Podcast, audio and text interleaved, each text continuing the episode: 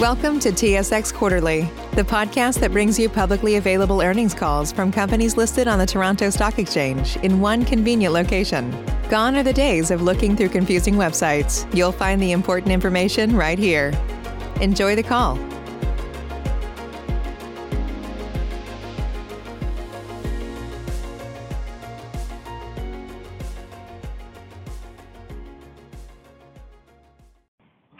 Ladies and gentlemen, thank you for standing by, and welcome to the Loblaw Companies Limited Q4 2020 earnings call. At this time, all participants are in a listen-only mode. After the speaker's presentation, there will be a question and answer session.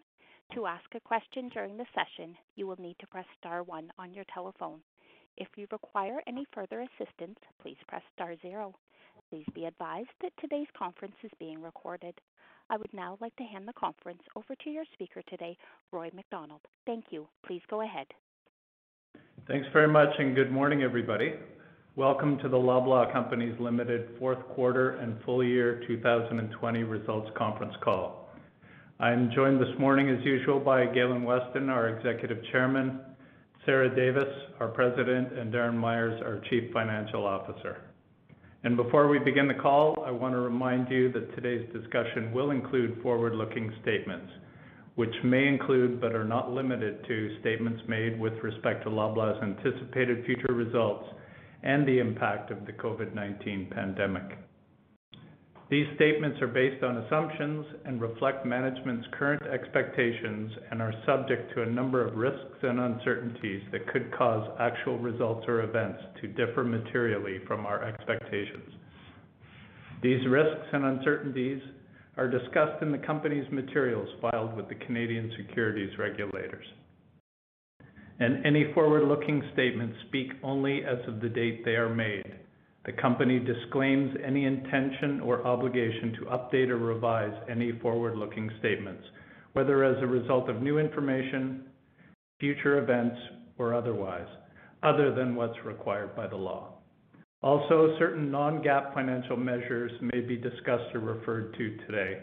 Please refer to our annual report and other materials filed with the Canadian securities regulators for a reconciliation of each of these measures to the most directly comparable GAAP financial measure. And with that, I'll turn the call over to Darren. Thank you, Roy, and good morning, everyone. The fourth quarter represented a continued improvement in our results. Our fourth quarter included an extra week this year. The 53rd week came in a little stronger than expected, contributing approximately $0.10 to our fourth quarter earnings per share. My remarks today will focus on the comparable 12-week period. On an adjusted consolidated basis, our reported revenue grew by 7.1%, adjusted EBITDA was up 5%, adjusted net earnings were up 3.8%, and adjusted earnings per share increased by 6.4%. Our same-store sales in drug retail increased 3.7%. Front store same-store sales grew 2.8%, while pharmacy same-store sales grew by 5%. Front store sales mix was driven by strong performance in convenience categories, food, household products, and HABA. We continue to experience pressure to cosmetics and over-the-counter sales. Food retail same-store sales grew 8.6% in the quarter. Demand across our formats increased, with market growth of 10.6% and discount growth of 7.4%. Food retail sales continue to benefit from strong demand for essential food categories. Our food retail average article price was 3.9% for the quarter, down from 5.3% in the third quarter. Similar to the third quarter, the average article price increase is not reflective of inflation, but rather a change in our sales mix, including consumers buying larger format items. Using CPI of 1.5% as a reference, our comparable basket inflation would have been closer to CPI for the quarter. Our food retail basket size remained elevated while traffic continued to show a year-over-year decline in the fourth quarter. Total retail gross margin was 27%, excluding the consolidation of franchises, decreasing 70 basis points compared to last year. In food, our rate of decline improved from the third quarter but was negatively impacted by sales mix and continued focus on a relative pricing position. In drug, our margin continued to be under pressure from mix. Retail SG&A as a percentage of sales was 17.3%, excluding the benefit from franchise consolidation, it improved by 30 basis points. The improvement reflects sales leverage and process efficiency gains, which were partially offset by COVID-19 related costs and incremental costs related to the growth in e-commerce. During the quarter, COVID-related costs increased our spending by an estimated 42 million dollars. Retail EBITDA, excluding the benefit from franchise consolidation, increased 40 million dollars, and EBITDA margin came in at 9.9%, a decrease of 10 basis points compared to last year. Moving to PC Financial, revenue was 320 million dollars, down 17 million dollars from last year, driven primarily by lower credit card spending. Adjusted EBITDA contributions were 62 million dollars, down 8 million from last year, primarily driven by lower credit card spending, partially offset by lower credit losses, lower customer acquisition costs, and a reduction in the credit loss provisions. Adjusted consolidated EBITDA margin was 10.2% in the quarter. Normalized for the consolidation of franchises, EBITDA margin declined 40 basis points compared to last year. In the quarter, on a 13-week basis, IFRS net earnings available to common shareholders was 345 million dollars, and fully diluted IFRS earnings per share were 0.98. On a comparable basis to last year, after excluding 0.10 from the 53rd week, fully diluted IFRS earnings per share were 0.88, an increase of approximately 25.7% year-over-year. Moving to cash flow. The company generated 606 million dollars of free cash flow and repurchased 5.5 million common shares during the fourth quarter. Turning to the full year, on a 52-week basis, revenue grew 7.9%. We delivered same-store sales of 8.6% in food and 4.9% in drug. Our adjusted net earnings declined by 1.6%, and fully diluted earnings per share grew by 1.2%. Net capital expenditures came in just under 1.15 billion dollars, and free cash flow was 2.25 billion dollars, including 1.47 billion from our retail business, and we repurchased just under 900 million dollars of common shares. In 2020, Loblaw's performance reflected higher costs and changes to consumer behavior driven by the COVID-19 pandemic. Overall sales increased, but profitability was negatively impacted by company-wide sales mix, growth in e-commerce, elevated COVID costs, and the decision to keep prices low during the pandemic. We invested to meet the incredible demand in the marketplace for digital services, quickly scaling to meet consumers' needs, ending the year with 2.8 billion dollars of e-commerce business. The growth in e-commerce represented a headwind of approximately 100 million dollars or 0.20 of EPS in the year. Looking ahead, as we transition from year one to year two of the COVID-19 pandemic, there continues to be a high degree of uncertainty about the duration and the impacts of the pandemic on the Canadian economy. As a result, we expect continued volatility in our business as shopping behaviors and demand for products and services continue to evolve. However, we believe our businesses are strong and are well-positioned to meet the changing consumer trends. In 2021, on a full year comparative basis, we expect our retail business to grow earnings faster than sales and to grow year-over-year profitability at PC Financial. We expect earnings per share growth in the low double digits and to invest approximately 1.2 billion dollars in capital expenditures and to return capital to shareholders by allocating a significant portion of free cash flow to share repurchases. In the four weeks following the end of the quarter, food retail same-store sales growth remained elevated, and drug retail same-store sales growth slowed in front store while remaining consistent in pharmacy. For the balance of the first quarter, both food and drug same-store sales will lap consumer stockpiling that began in the first quarter of 2020. COVID-related costs are trending in the range of 40 million-50 million dollars for the quarter. In conclusion, our performance in 2020 reflected higher costs and changes to consumer behavior driven by the pandemic. Following the challenges of Q2, we have delivered steady improvements in performance and profitability.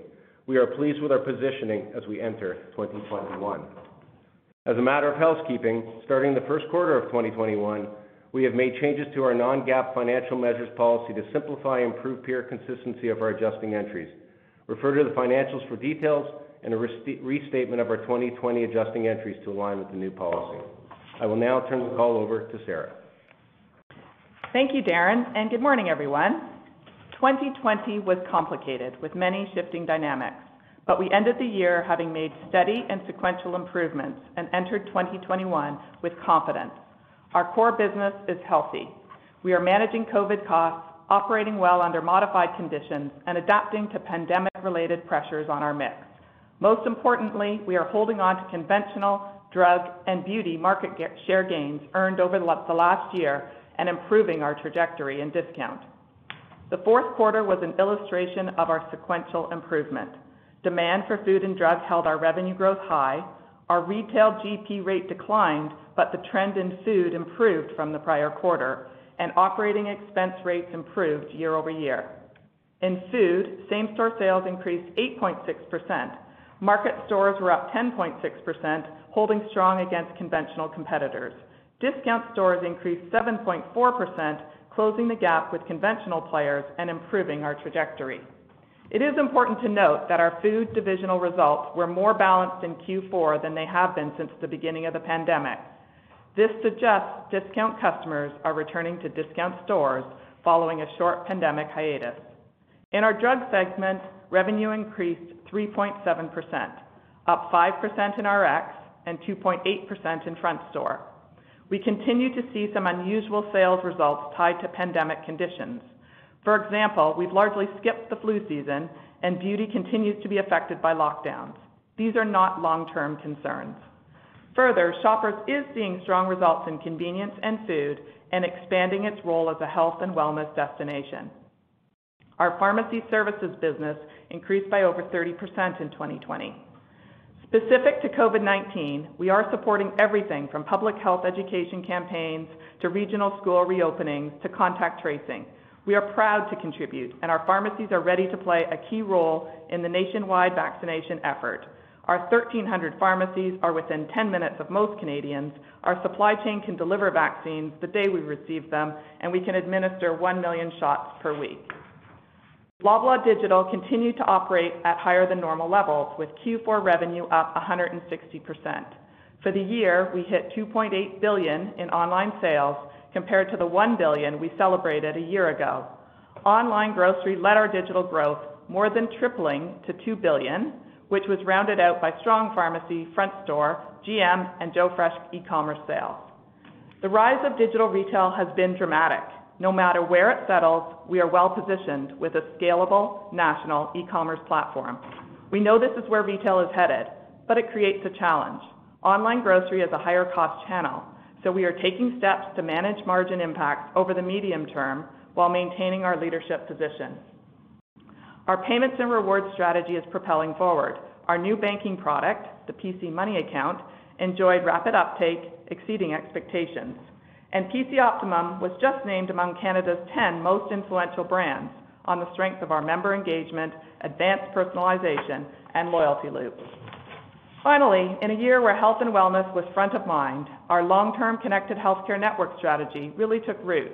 Centered on omni-channel health tools, we've been connecting Canadians to resources like physicians in our health clinics, mental health resources, and our new PC Health app, making care more convenient. The app was launched as a pilot in September and will be rolled out nationally this year as a virtual front door to health products and services.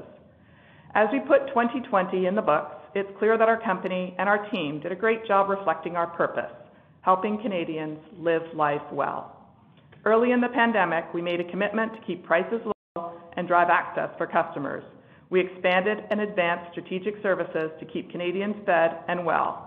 We reacted quickly to public health guidance and invested hundreds of millions in colleague safety and support. And we invested in the long-term health of our relationships with our colleagues and our customers. It's telling that both our customer satisfaction and our colleague engagement scores have never been higher. Those metrics have never meant more. We didn't get everything perfect, but we have all the pieces in place. The consumer value position is very strong across our banners. Our core business has financial momentum. We are improving gross margins, but not at the expense of customers or market share. We pushed our strategic growth ventures forward dramatically, and we have never been more confident in our ability to serve our customers today and tomorrow. I will now turn the call over to Galen. Thank you, Sarah, and good morning. As we close 2020, there are many areas that deserve reflection. First is the success of our teams across Loblaw's network, who kept Canadians fed and well throughout a challenging year. I would once again like to express my heartfelt thanks for their efforts. In the last two quarters, we've established positive financial momentum and strengthened our customer relationships by delivering consistent value and service. Combined, these will drive strong core performance in 2021. That is our focus. We can also reflect on the acceleration of our growth strategy as each of our pillars scaled up in 2020. Our digital retail businesses evolved and grew nearly threefold.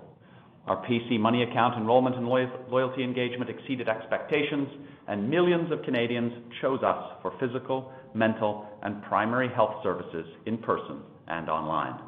This validates our strategies and the strength of the growing number of ways that we are serving Canadians every day. Looking forward, our outlook is solid. In the near term, we will provide the essentials, vaccinations, and support our customers need, whatever COVID may bring.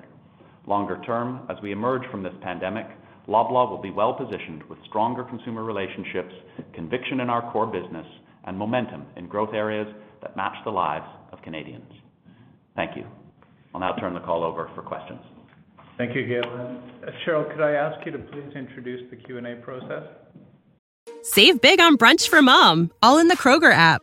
Get 16 ounce packs of flavorful Angus 90% lean ground sirloin for $4.99 each with a digital coupon. Then buy two get two free on 12 packs of delicious Coca Cola, Pepsi, or 7UP, all with your card.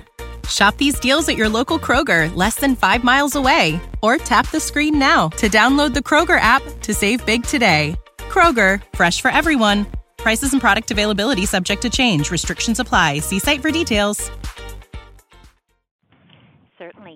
To ask a question, please press star one on your telephone keypad. Your first question is from Karen Short of Barclays. Please go ahead. Your line is open. Hi. Thanks very much. Um, I just wanted to clarif one clarification, and then I had uh, one or two questions. On the earnings base with respect to your low double-digit earnings growth guidance, I'm assuming we use 4.08 as the base, meaning 4.18 um, backing out the 0.10 for the extra week. Just to clarify. Yeah, that's right, Karen. Okay. Um, and then I guess I want to talk a little bit about so what you're seeing with respect to the discount versus the market stores. As you, Sarah, pointed out, that gap has definitely narrowed in 4Q relative to the other quarters. So a little color on what you're seeing on the behavior from the Canadian consumer. And then the last question I had is just what you're seeing from vendors in terms of cost increases and how you look at that in terms of your ability to pass on cost increases, so cost inflation versus retail inflation going into 2021. Okay. So on the first question um, about discount versus conventional. So certainly in Q2 when the pandemic started, we saw a flight to conventional, um, which had a significant impact on our uh, discount business as well as a significant positive impact on our conventional business. And uh, what we've been doing through the year is trying to, because our business is predominantly discount, about 60% discount versus 40% conventional in our food businesses, uh, we have been uh, working to win that market share back. And what we saw in Q4 is just a closing of the gap. So a little bit more growth in the discount business, um, over 7%, versus the 10, over 10% that we saw in conventional. So what we are seeing is a little bit of change in consumer patterns, maybe not just the one shop. Like through parts of the pandemic, people were guided to only go shopping once per week, one member per family. They chose conventional, where it was a more complete shop uh, that they could do. Now it's opened up a little bit. We're seeing a few more uh, shoppers doing more than one shop in a week, uh, perhaps shopping in a few different banners as well. Uh, so that's really what we're seeing. Uh, so far in Q1, we're seeing a similar trend. Uh, but these things are super hard to predict, but that's what we're predicting for the beginning of 2021 as well. And then on your second question about what do we expect in terms of inflation, we always, we never really give our predictions because it's so hard to predict. But I think what we are expecting is that it's going to be low. Uh, we're always in the sort of the 1%-3% uh, range of inflation is what we're expecting to see in uh, 2021. That would be our best guess. Okay. And then just, sorry, last question. How are you thinking about the competitive environment um, with respect to the fact that most of you will probably see comps turn negative? Um, are you preparing for a much more promotional environment, kind of as the food away from home pie begins to contract and food ah. uh, um, sorry, food at home pie begins to contract and food away from home hopefully starts to re-accelerate in Canada? Just thoughts on that. It's true. So I would say in Q1, we do start to lapse. We have a few weeks in Q1 where we lap the absolute, uh, you know, height of the panic buying. And then Q2, uh, we would have obviously the high heightened as well. From our position, we feel very well positioned from a price perspective across all of our banners, Um, across both our conventional business and our discount business. Um so we feel like we're actually in a very good position uh, to meet the changes uh, in consumer, you know, demand as we go through it. Great. Thank you. Your next question is from Mark Petrie of CIBC. Please go ahead. Your line is open. Yeah, good morning. Um, thanks for the disclosure on the uh, online earnings impact. Um, I know you're taking steps to improve profitability, but could you just summarize some of those key steps? Uh, and uh, how should we think about that dilution evolving uh, in 2021? Okay. So uh I think Darren and I might both have something to say on this one. So I'll start, maybe he can add in a little bit. So yeah, we had some because we had such rapid increase, tripling the sales specifically on our grocery business in 2020, we did see Uh, a large uh, financial impact of that. In 2021, we're not expecting to have the same kind of increase. Uh, we're not exactly sure where it's going to land, but we don't expect it to triple again this year, so we're not expecting the same type of financial pressure. And yes, to your point, we are looking at ways to improve the profitability. But I would say 2021 is gonna be very much about improving execution, so very much about improving the customer service associated with digital, Uh, focused on uh, two key areas, one being substitutions and the other being wait times. In addition, we're gonna focus on improving our cost to serve. So that will involve some uh, forms of automation and different methods, as well as improving just the pick um, in-store pick process that we have as well. So different ways to improve profitability there. And then over the longer term, I would say we're looking at ways to margin up, improve adding extra items to the basket in order to improve margins um, as well. I don't know, Darren, if there's anything you wanna add. Yeah, maybe Mark, just the way to think about, I mean, clearly it's a higher cost to serve model or channel, and so we tried to give a little more color this year so you could understand that impact. And as you think forward, there's the improvements we're making, and then it's gonna depend on the penetration. If the penetration rates go up, it will be dilutive um, still. And if it stays kind of where it is today, then, know, with the improvements making uh, that we're making, you know, it would be relatively neutral year-over-year. And from everything we see or how we think people will react, as Sarah just said, I don't think we'll see a lot of growth there, maybe some growth, um, but I certainly don't think it will be a major uh, financial headwind going into 2021. Okay, thanks. And then just to dig a little deeper, I guess, on the food gross margin, could you just help us understand some of the moving parts there, Um, that's leading to the pressure uh, that you're talking about? Uh, I mean, you know, improved trajectory, as you said, from Q3, but, you know, there's a lot of there's a lot of tailwinds on on your food gross margin, be it, you know, mix between channels, um, online, which as I understand it, is generally a higher gross margin. Um, uh, is it really just sort of price investments that's sort of offsetting that? Or maybe just help us understand that a little bit. And then again, sort of the outlook for 2021. Sure. Um, let me start with, I mean, I think the themes are consistent with what we've been talking about since the second quarter. What's been really uh, uh, promising is that we're showing fundamental improvement each quarter. And this quarter, we saw a nice uh a nice improvement over the third quarter. It's still down. I would say it's it's primarily mix and our focus on getting those keeping our price position in a relatively uh, strong position, which helps us going into 2021. We think we're in a really good position there.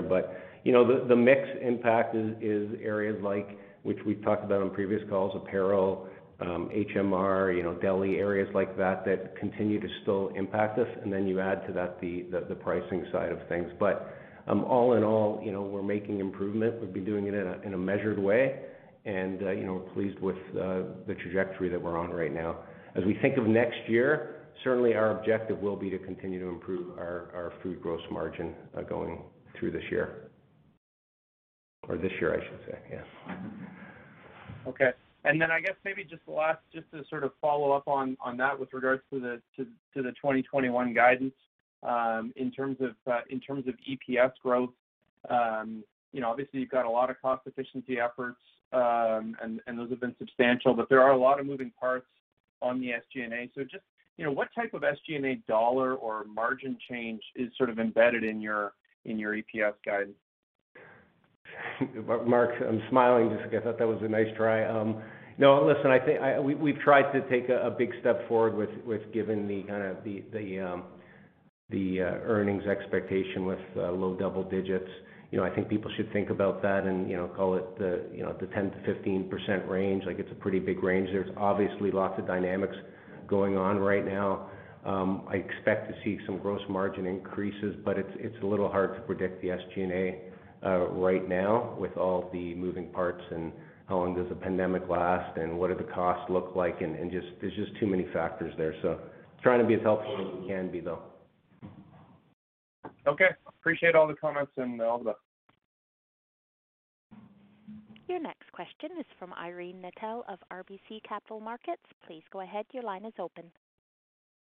Thanks, and good morning. A couple of follow-ups on some of the discussion that we've had already. So just the 100 million in e-commerce headwind in 2020, presumably that included waiving the period during which you waived the fees, which you're not gonna do again this year, correct?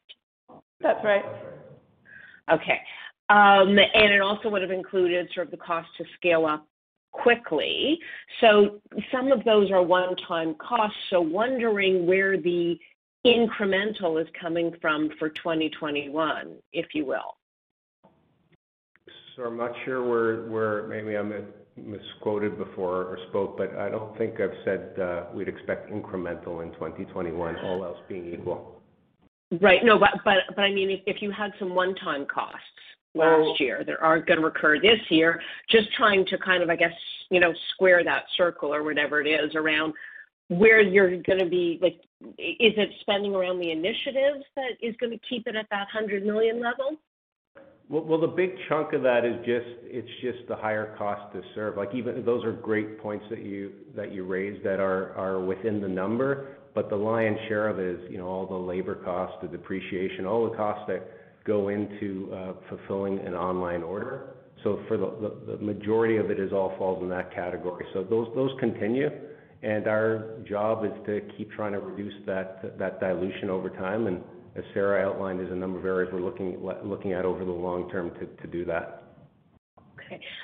Sorry sorry to keep sort of harping on this one segment, just trying to understand some of what your assumptions are. So you're assuming that e-commerce is going to be sustained at around current levels over the course of 2021?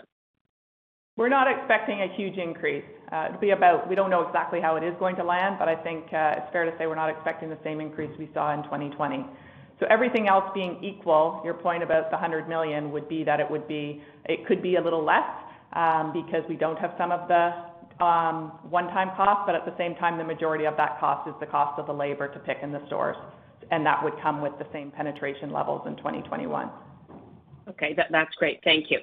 And then just following up on the discussion around gross margin, um, uh, trying to sort of uh, interpret what you're saying. So what I heard was you're investing in gross margin by keeping prices Um, within a certain range in order to provide the best value for consumers. Um, wondering whether you think that's paying off in terms of your market share and market positioning. In other words, are consumers recognizing the degree to which you're investing in gross margin, and is that driving better performance? Yeah, I think maybe I'll start, and Darren can add. So I would say what happened for us is that we, uh, because of our mix of businesses between discount and conventional, uh, we did lose share in our discount uh, business as we were in the height of the pandemic. And so we did invest to win some of that back. Uh, we hate losing market share. Um, and so we did invest to win some of that share back. We're seeing an improved trajectory in that area. And as we highlighted already, in Q4, we're starting to see the gap narrow between the two. In terms of our conventional business, we did do some. Uh, I think we have highlighted that we did a few investments in price there as well, um, just making sure that we had a very good competitive price position in our conventional business. We've seen market share gains um, in every quarter and every period um, in our conventional business against the market as well as against other conventional players. So we feel like it was absolutely uh, worth it in that business. And in discount, it was just a disadvantage Uh, as a result of the structure of our business that caused us to invest. But in both cases, we actually feel entering 2021, we're in a very good position in terms of our price positions. Uh, thank you. Very helpful. And then uh, just one finally, if I may, on the whole question of the vaccines. Um, I'm thrilled and delighted to hear that you can deliver vaccines at that level. Has the government given an indication that it will turn to you to be delivering those vaccines? And if so, any idea of what the timeline is? Well, that is a fantastic question. Um, we would say that we have been given some uh, ability. So, definitely in Alberta, we start next week offering the vaccine in some stores. Um, in Ontario, uh, we have been told that we will be part of the vaccine process, but we uh, don't know the exact timing. Uh, Manitoba, Saskatchewan, similar case. So I think each province is going to do it its own way. Uh, we've been in conversations with every um, government, every parts of the government, saying that we are would be happy to help. Uh, we feel like we've got we're well-positioned to do it. We've been doing flu vaccines for years, um, so we do think. But we have not been given um, the rollout strategy across all the provinces or the timing yet. Thank you. Your next question is from Kenric Tyghe of ATB Capital Markets. Please go ahead. Your line is open. Thank you, and good morning. Um, Sarah, you called out your e-commerce growth in 2020, that 178% increase. I think you also called out a total of 2.8 billion, of which food was roughly 2 billion in year. Could you speak to, in 2020, how much more concentrated in food growth was uh, versus 2019? or Perhaps even in clearer terms, what your share of food was of e-commerce in 2019? and then Also just how it evolved through the year and exited 2020. and then Finally, if possible, just any color on year-to-date attribution and trajectory of your e-commerce sales. Okay. Let me see if I got all that. You might have to repeat parts of it. Okay. So in terms of um, the data that you have, So on food specifically, we went, uh, we tripled to 2 billion um, in 2020 from 2019. Um, we are, I think we mentioned that we had about 160% uh, growth in Q4. Um, mm-hmm. That's the total number, the food but the food would be slightly higher than that, but it's in and around that. Um, so the highest growth I think we saw in Q2 at the height of the pandemic. What other parts were there? Sorry to ask you to repeat. Share. Oh, share. Share is a tricky one for us. So we, um, there's no external source um, to get a very accurate um, share uh, percentage on uh, on grocery retail. But we feel we have a leading position um, in share based on you know collaborate putting a few numbers together in terms of it. But uh, we don't have a definite number. Uh, but we feel we have a leading share. We're pleased with where we are nationally, um, and seeing the growth right across uh, the whole country. Kenric, uh, sorry, that trajectory question, yeah, just as Sarah said, you know, trajectory was still strong in the fourth quarter. I suspect first quarter as well because the pandemic buying or you know, the real lockdown started you know, towards the end of the quarter. So we're still going to have a period of time where we're seeing that growth, and then we're to start lapping um, you know, uh, much higher e-commerce sales from 2020. Uh, Great. Thank you both for that. And then just just a quick follow-up on COVID and COVID-related costs. You've you've guided to 40 million-50 million in quarter on a 42 million in the fourth quarter. I just want to make sure we're correctly thinking about the evolution of those costs through a year. I mean, is this, to your mind, within that range, something of a run rate given your sales base or the sales base you're building off? Uh, you know, all things being equal with respect to vaccine availability or immunization across Canada. Should we think of this range as sort of as good as it gets with respect to COVID costs? Or are there ways that you expect that will tail off uh, you know, fairly markedly through the course of the year? No, it should come down. I mean, I would tie it to what state of lockdown the country is in. And you know, as the economies open up, as people can move around, as the vaccine has uh more people have the vaccine, we won't need the same level of COVID costs. So think about security at stores, doing checking how many people are coming in and out. you know, hopefully we're in a world where that, those restrictions are easing as the year goes on. So certainly our COVID costs should ease with that. I wouldn't begin to try to predict how and when that happens, though, but it should come down. Yeah, and the cost of PPE, I think, will come down. The cost of sanitation, um, some of those may stay, but I would say that I think we do expect the cost to come down, as Darren mentioned. Great. Thank you for that. And then just a quick follow-up just on uh, beauty and uh, the promotional activity in that channel. Could you speak to, you know, obviously some real headwinds from the pandemic, but could you speak to just how effective your promotional activity was and what sort of buffer it provided uh, within beauty? And then perhaps also just how your share on the back of that activity trended through the end of the year and, uh, know, year to date.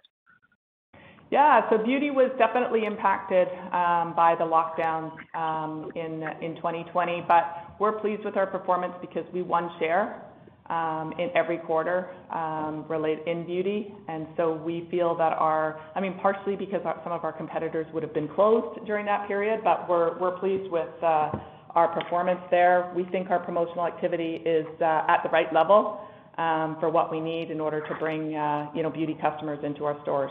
And we also saw quite a nice uptick online in beauty as well. So we have seen, so we speak a lot about the food business online, but we had saw nice growth across uh, various parts of our business, including beauty. That's great. Thanks very much. I'll leave it there. Thanks, Kenric. Your next question is from Michael Van Aelst of TD Securities. Please go ahead. Your line is open. Thank you. So you covered a lot of it, um, but I just want some clarifications to help me understand certain things. Um, On your price investments in discount versus conventional, it sounds like they're a little more aggressive in discount. Um and I'm wondering if you think that your prices, one, decreased more than your competitors, if you were trying to gain back share. And then two, do you think that gap between conventional and discount expanded during 2020 just because there was the traffic was so strong in conventional stores? Okay. So yes, we were more aggressive in our price investments in our discount division.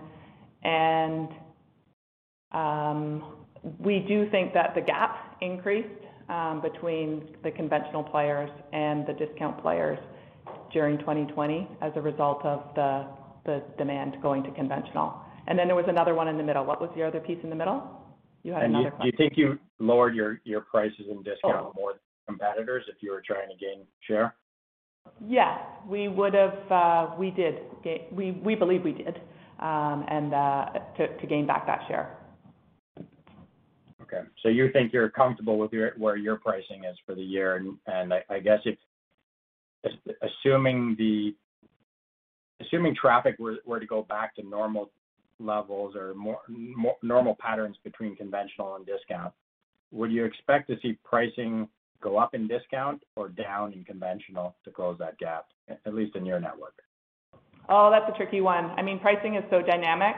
I think that what we can say is we feel very comfortable with where we're entering 2021 from a price position, so we don't feel that we have to, um, you know, at this point in time, but it all depends on how our competitors uh, behave as well. Um, so I think uh, I would say comfortable with our position coming into 2021. Difficult to know. Um, I wouldn't necessarily expect, you know, increases or decreases across the board. And Mike, we've been very um, conscious and focused on the conventional gap within our company to discount, so we think we're in a good position there. Okay. Uh, on the flu vaccines, um, thanks for that color. Uh, we've seen in some markets, like I think BC and Quebec, there doesn't seem to be any real announcements about getting pharmacists involved, at least within the pharmacies themselves.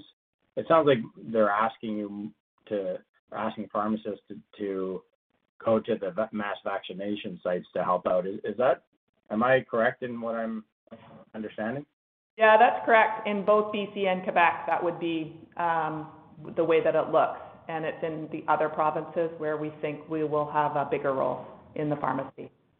But we also think that this vaccine will be around for a long time, so there will be. So it is. it may, at some point, even in Quebec and BC, Um, come to pharmacy over the long term as well. Are you able to benefit or are you able to? to is, does Loblaw and Shoppers as a as a company see some benefit from pharmacists uh, doing it uh, or and doing the injections off-site, or is it um, or is that just strictly a pharmacist benefit? I think it would just be. I don't know what, how the, fi- there's no talk about exactly how the financial model would work, so my, un- so it's difficult to say, but I see it as being uh, an advantage to the pharmacists. Okay. And then was there any flu vaccine period? I mean, I I think I read 2.1 million vaccinations by Shoppers um, in the mm-hmm. fourth quarter somewhere. Is that the right number? And and is that is that down from prior years? No, we had a very big flu vaccine uh, season um, this year, and so it would definitely be up. I think we'll have to get you the exact number, but I think 2.1 sounds about right. Um, but uh, we'll but we'll ask Roy to follow up and get you the exact number on flu vaccines. But it was up. It was a good flu vaccine season for us. All right. Thanks very much. Oh, actually, one last question. Um, I don't know if I heard you right, but I think you said your your pharmacy services Uh, same-store sales were actually higher than what you were showing in terms of pharmacy same-store sales. Is that accurate? That's right. Our pharmacy services is a much smaller base, but it was up, um, like 30%, um, and starting to become quite meaningful. So pharmacy services would be anything from med checks to um, vaccines to COVID uh, tests.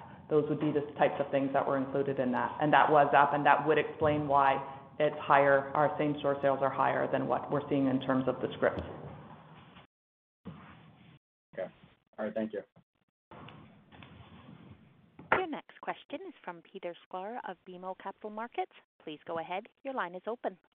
Uh, thanks. Sorry to ask another question on this um, uh, price investment and discount. But looking back kind of holistically, what do you think happened or what unfolded that kind of got you off track in terms of your uh, market share and positioning and in discount, uh, you know, among the competitive subset? As you know, there's a lot more than price. So I'm just, Sarah, as you look back in retrospection, can you just kind of summarize what you think happened there that went against you, that required you to invest in price to get back where you needed to be? Yeah, I would absolutely say that the loss of uh, sales and discount had nothing to do with price.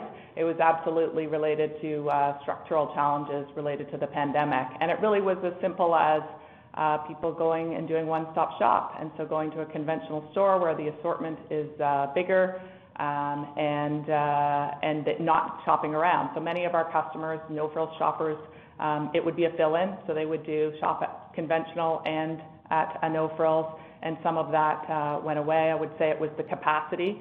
So everything that makes our No Frills banner successful uh, in non-pandemic times, uh, which would be high volume, small assortment, quick um, transactions, um, small footprint, um, was not advantageous during the pandemic. It was hard to get the volumes through.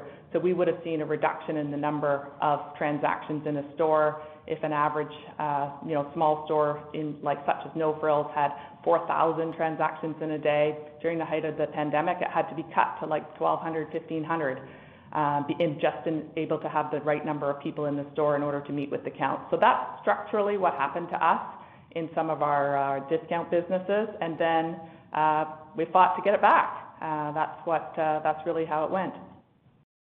But those trends um, that would have impacted, you know, your competitive discount banners as well. And I think you said earlier during the course of the discussion that you were losing share share in discounts. So why why were these trends more impacting your discount banners versus your competitors? That's a good question. So I would say that from an enterprise, our our business is just more discount than conventional, and that's different for our competitors who are more conventional um, than they are discount. So I would say that so as a structural of our business just being more discount, we were impacted more, and so we felt it more. So where others would have seen the benefit of the conventional increases in share, we were more swayed by the decreases on the discount side. In terms of discount to discount, there was some pieces where, you know, we did lose. It depended on the time period. Some parts we did um, lose and others we won back. So it was the dynamics were uh, went back and forth through the year. But overall, I would say that um, it was related to just the, way that our business is structured between discount and conventional.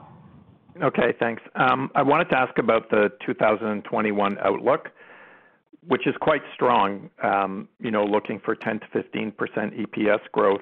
And I'm just wondering if you can talk a little bit about some of your underlying thinking and why you're confident you can have that kind of growth rate. Like I see some of the positives. You're on your share buybacks. You have less share count. You've talked at length um, today about you hope for gross margin improvement and as well less COVID costs. You know, on the other hand, you're up against some very difficult comps, and hopefully, as we're vaccinated, people uh, will be going back to restaurants, so consumer behavior may be working against you. So I'm just wondering if you talk a little bit more about the puts and takes and like 10 to 15 percent is quite an aggressive growth rate, and why you're confident about that. Yeah, Peter, I think uh, you just you kind of highlighted the areas. Um, I mean, we're confident because we've got momentum, because we see the ability to improve our margins. Part of it's on the back of this year. We've had margin pressures this year. We think, as Sarah just went through, some of that's been structural. And um, so as people are, as we get the full shop back in, in certain areas and we get the mix back, we think the margin is going to continue to increase. We do expect to have the COVID uh, you know, the COVID cost to be significantly lower. Um, the hard part to predict is how does the pandemic unfold and how does the shopping behavior unfold. You know, areas, another area, again, as an example of strength, you would expect beauty to come back, you know, OTC to come back, to see margin enhancement there. So, you know, we've looked at it a number of ways. You know, we feel confident on the guidance, but clearly it's all prefaced with, uh, it's gonna we're gonna it's gonna depend how the pandemic unfolds this year. But it's the best uh, it's the best knowledge that we have at this time. Yeah. I think the other thing that I would add is that some of the investments we've made are starting to are not as strong are not as high in 2021 as well. So when you think of digital that we've talked about, um, the pressure that we saw in 2020, we're not expecting to have the same pressure in 2021. Um, and so I think in that case, there's a few of those as well. Okay. And then just one other last question. On the PC Financial, I noticed you reduced your allowance uh, by $10 million. I believe that's quarter-over-quarter. Um, was that because your balances, uh, your credit card balances are lower, you're seeing you anticipate better credit performance? And what are your expectations for 2021? Do you think you'll be able to take that allowance down even further? Yeah, Peter, it is a function of payments. I mean, what we've seen is really high payment rates. Um, people are still spending on the card, but its spending is down. But but what's been um, a bit of a surprise is how high the payment rate is relative to history. And so as a result of that, there's more confidence against the credit loss provision that we previously took. Um, we're gonna have to continue to watch that closely, and if the the consumer continues to be in good shape, I would expect there will be some releases in that um, going into next year uh, or into this year. But uh, you know, time's gonna time will tell, but it's really a function of the forward-looking and uh, just a little bit brighter outlook. And I think you've seen other banks with similar similar actions within their results. Right. Okay, thank you. That's all I have. Your next question is from Patricia Baker of Scotiabank. Please go ahead. Your line is open. Uh, thank you very much, and good morning, everyone. Um, I want to start by echoing uh, Mark uh, Petrie's sentiment about thanking you for giving us the incremental disclosure because it was very helpful.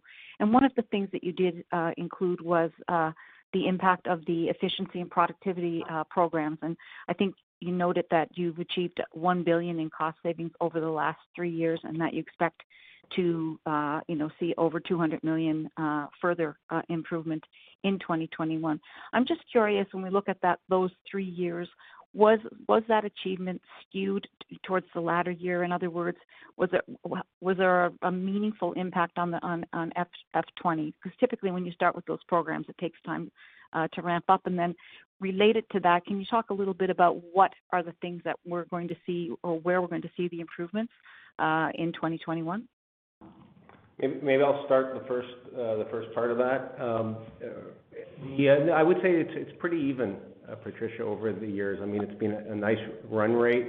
It skews from year to year, but 2020 wasn't materially higher than the other years. And then in terms of where we're focusing, so we're focused on continuing the rollout of things that are working, such as electronic shelf labels in our stores has been a nice P&E initiative for us. Self-checkouts, which we've talked a lot about, but we're getting, uh, I think COVID helped with the penetration levels of self-checkouts um, in 2020, so we'll continue with those. But we've got some new ones too, so we're adding some automation. So we have a new automated Rx distribution center in Milton that was opened in February of 2020. It's now at 75% capacity, so we're expecting savings from that. Uh, we've got a new uh automated, partially automated DC in Cornwall. Uh, we already have a DC in Cornwall, so it's just uh, an increase to that, the size of that and expansion, um, with some automation in that too. It'll uh, open later in 2021. so Not a huge impact in 2021, but we'll start to see some savings there in 2022. We'll be closing our Laval and Ottawa DCs, which we previously announced as a result of that. We've got some neat technology in terms of theft in our stores, such as Gatekeeper. So basically in that case, if a cart doesn't go through one of our checkouts, it gets the wheels get locked at the door. Um, so that's been rolled out. Um, so lots of uh, apprehension of uh, of of thieves in that area, and also a deterrent if uh, people know that our stores have that. So lots of different technology that's being so lots of technology driven. Certainly in the beginning, I would've said that we were more doing, uh, it was more through uh, you know, cost saving initiatives, and now we've had the time to implement more technology, and and that's what we're starting to see come through in 2021 and then 2022. So A lot of work still to go. In, it never ends in terms of finding savings. Okay. That's that's an excellent overview. I really appreciate it, Sarah. I want to come back to uh, the nice closure of the gap between discount and conventional and just ask about uh, traffic. And with that 7.4% uh, same-store sales increase, I'm just curious whether or not you saw a sequential improvement in traffic from Q3 to Q4 in discount, and whether or not the traffic trend in discount was better than the traffic trend in Uh, conventional in Q4. Uh, just you know, trying to better understand what's going on there and the fact that you're probably getting discount shoppers back. Yeah. So we did see an increase in this sequentially from Q3 into Q4 in discount in terms of traffic. Uh, I don't think we have the specific. I don't know the specifics between, or maybe we don't want to disclose the specifics between the traffic of the two uh, divisions that we have, uh, in terms of which one's having more traffic. But we did see the increase from in traffic from Q3 to Q4 in discount. And it was a nice, healthy growth in units in discount quarter-over-quarter as well. Okay. Thank you for that. And just a final small question on Pharmaprix and what what you're seeing.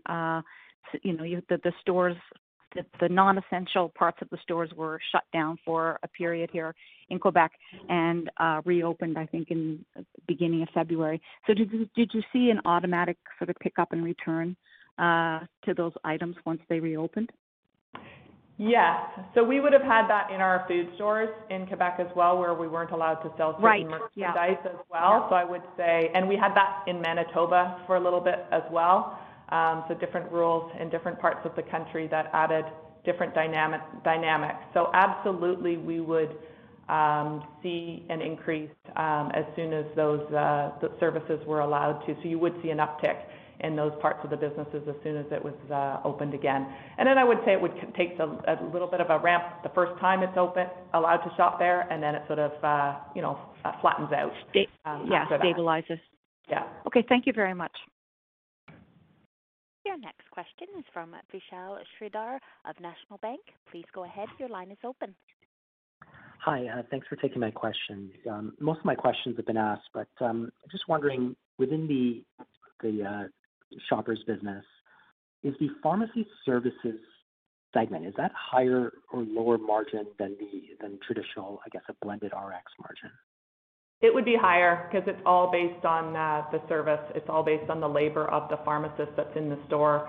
So it would be doing a med check, so it really doesn't have any cost that comes with it other than the cost of the pharmacist, um, or a flu flu shot or a COVID test. So it would, so obviously in the case of a COVID test, you have the cost of the test.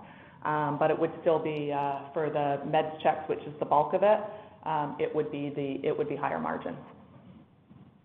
Okay. Uh, thank you for that. And With respect to uh, uh, the price investment, I know, um, Sarah, Loblaw's been talking a lot about promotional effectiveness over the last several years and using loyalty data to better understand consumer needs. And I was wondering, the price investments implemented in discount, were those done on base prices, or were they done through the loyalty program with the offers predominantly? Is there a way it's skewed? Oh, that's a good question. I would say that we would use all. We would use, we would have done it um, You know, in the flyer, we would have done it on, you know, in store, and it would have been through loyalty as well, and on you know, shelf pricing. It would have been in all in all areas as well in that. Okay. And over time, should we anticipate more of this promotional activity will, will move towards the loyalty type offering as you personalize it for each customer? We have moved. Um, so I would say that we have been moving away from uh, mass offers to personal offers. So yes, I would expect it to continue. Okay. And within at Shoppers, obviously in uh, the key beauty segment, traffic may be not where uh, you know one might have liked it um, throughout 2020. Um, should we anticipate higher promotional activity at that segment to reinvigorate it, or are you comfortable where you are uh, standing? I think we have to wait for demand to come back. And so I think as things open up, the demand will be there, and then um, as vendors come out with new offers. Because the other thing that happened in beauty is that many of our large vendors didn't come out with programs because there just wasn't a market for it. So we are expecting uh, you know new uh, launches as the you know, the pandemic sort of dissipates. Um so we think that will be added excitement to beauty as well. So we're not necessarily expecting that we'll need to do a lot of promotional activity to get Shoppers back, but it's hard to know. We're expecting beauty launches and just an increase in demand as people start to go out again.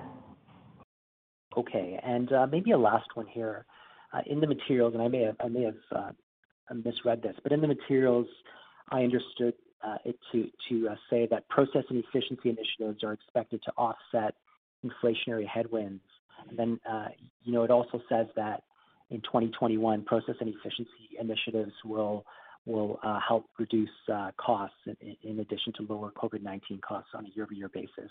So, Wondering if 2021, will the process and efficiency initiatives is one of the reasons why you'll be able to actually, it's an additive reason why you'll be able to deliver the earnings growth, and then in future years, you just expect it to offset inflationary uh, headwinds. More of a like a one-time kind of thing in 2021? No, I mean, way to think about 2021 or just the way we're process efficiency is going to be an ongoing journey with data, and we're we're targeting to offset, you know, call it 200 million dollars of normal inflation every year, 2021 being no different. And you know, the guidance, you know, that's reflective of our ability to you know, keep operating the company with inflation and to deliver our financial framework, and that's reflected in the guidance for uh, 2021. Thanks for the color. Okay. Thank you. Your next question is from Chris Li of Desjardins. Please go ahead. Your line is open. Hi, good morning, everyone. Thanks for squeezing me in. Um, Sarah, I was wondering if you can give us an update on your e-commerce grocery fulfillment initiatives. I think your last update was you have one automated MFC and four manual dark stores in the GTA. Just wondering, what are your plans for this year? Yeah, that's a great question. So yes, I would say in terms of what are our plans in digital for 2021, they're very much focused on execution. Uh, so we really are looking at improving our customer service at the higher demand that we've got. Um, and then we're not expecting a huge increase in the penetration, um, but that may come. It's hard to know for sure. And so very focused on sort of two areas of customer execution, which is very much about uh, substitutions and then wait times. Um, but then also focused on uh, cost to serve, as I mentioned. In terms of our, we do believe that our future will involve automation in terms of picking in them. And so we do have three, four uh, manual picks right now and only one um, that's automated. We are working with our tech partner uh, to make sure that we have the best uh, method but going forward. So it will involve technology going forward, but you shouldn't expect a large expansion of automated MFCs in 2021. Great. Okay. That's helpful. And then just another one on online. For the 2 billion of grocery, digital grocery revenues, can you share with us just roughly the split between click and collect and home delivery? The majority of it is click and collect for us. The uh, majority, More than more than 50%. Are there plans to perhaps accelerate your home delivery service beyond relying on third-party providers, or are you currently satisfied with your arrangement with them? Well, we've been piloting a few things in a few areas. Right now, we're quite pleased with our partnership um, that we have, um, but we're looking at different uh, opportunities as well. Some of it we're doing it ourselves in some uh, in some parts of the country. Great. And then my last question is, um, Loblaw, you know, you guys are in a unique position of having built platforms for alternative revenue streams like in media and healthcare, et cetera. I guess my first question is, can you give us an update on where you are at Loblaw Media? And then secondly, just collectively speaking, when do you expect these alternative revenues to start have a more meaningful contribution to profitability? Wow, that's a very good question. I would say in terms of uh, Loblaw Media, um, 2020 wasn't a great year for for media in terms of uh, business in general um, for advertising. Um, but for us, it was uh, about EBIT neutral, slightly positive in terms of, so not a drag on us. We're not building, we've now got the platform in place. We're now ready to leverage that platform. And so we do expect 2021 to be uh, have positive um, earnings, positive revenue in Loblaw Media. But I wouldn't say it's big enough yet for us to be talking about it a lot. But that is definitely a platform that has been built and is ready to be executed, and we plan to do that in 2021. Uh, we have some nice partnerships with some of our vendors um, in order to be able to do that. Um, in terms of some of our other platforms, so when you think about PCMA or our money accounts or our PC Money Account, it's a nice platform um, designed mostly to offset some of the funding um, of our credit card. So I think that was sort of the key piece behind it. But what it also brings is a nice loyalty loop to our business. So when you think about our credit card portfolio uh, and then having a debit-like product as well, Um, and what we're seeing, so still very early. We're happy with the number of uh, accounts that we have so far, five months in. But what we're really pleased with is the amount of out of our store spend. Um, so in the 80% range is out of our stores, which is similar to our credit card. Um, and then, of course, earning points to be spent in our stores. So we like uh, what that brings, that stickiness that it brings, and bringing more customers into that with a new payment product as well. In terms of PC Health, um, it was a good year for 2020 and moving a bunch of things forward in that one. So, and lots going on in that one. But when you think of 2021, the key areas that you should that will that you should uh, ask us about, that we're focused on, are definitely on pharmacy services. So I mentioned that having a big increase in 2020. We expect to have another big increase in 2021. And then The second piece would be on, uh, we launched PC Health, Um, another platform um, that we launched in pilot in September, and we plan to roll out um, throughout uh, 2021 nationally.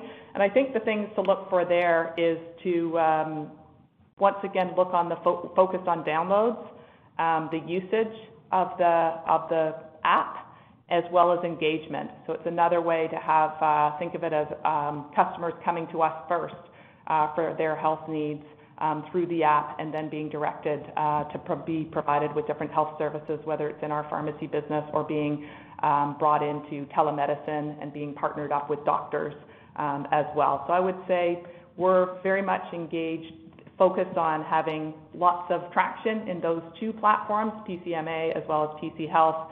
And we talked about digital as well. And then media would be the other one. Good year for uh, to see some growth on that one as well.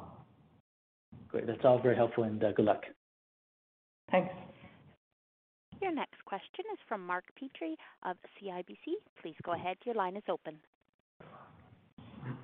Yeah, I actually just wanted to follow up uh, and had questions exactly on what Chris just asked about. But I guess specifically with regards to the uh, comment that you expect to invest about 20 million dollars in incremental OpEx with regards to the connected health um, initiatives.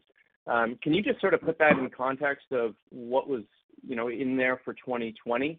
And Then I don't know if you can expand at all in terms of what the revenue model uh, looks like, but you know, that might be helpful as we think about how this might play out over the next you know, couple of years. Sure, Mark. Um, yeah, no, it would be. We're not disclosing this year, but it would be in a similar range in 2020. Uh, uh, the reason we frankly put this in there is based on feedback from the analyst investor community worried that we're spending too much or how much are we spending. So it was just to frame it. It's not an overly material amount we're spending.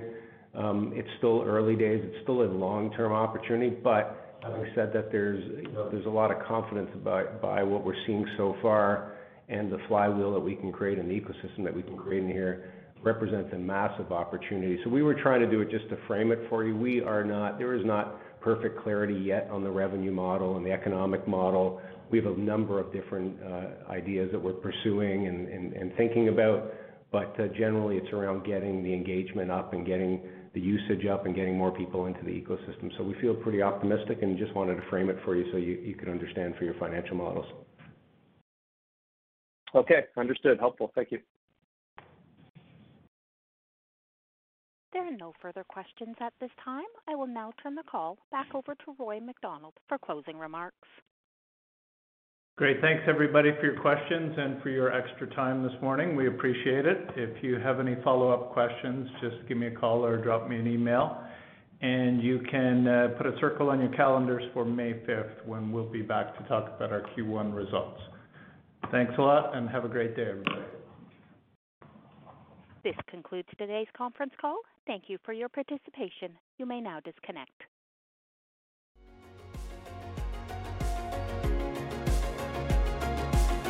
Thank you for listening to TSX Quarterly. If you enjoyed the cast, remember to leave a good rating. And remember, for any additional inquiries, please consult the company's investor relations section on their website. See you next time.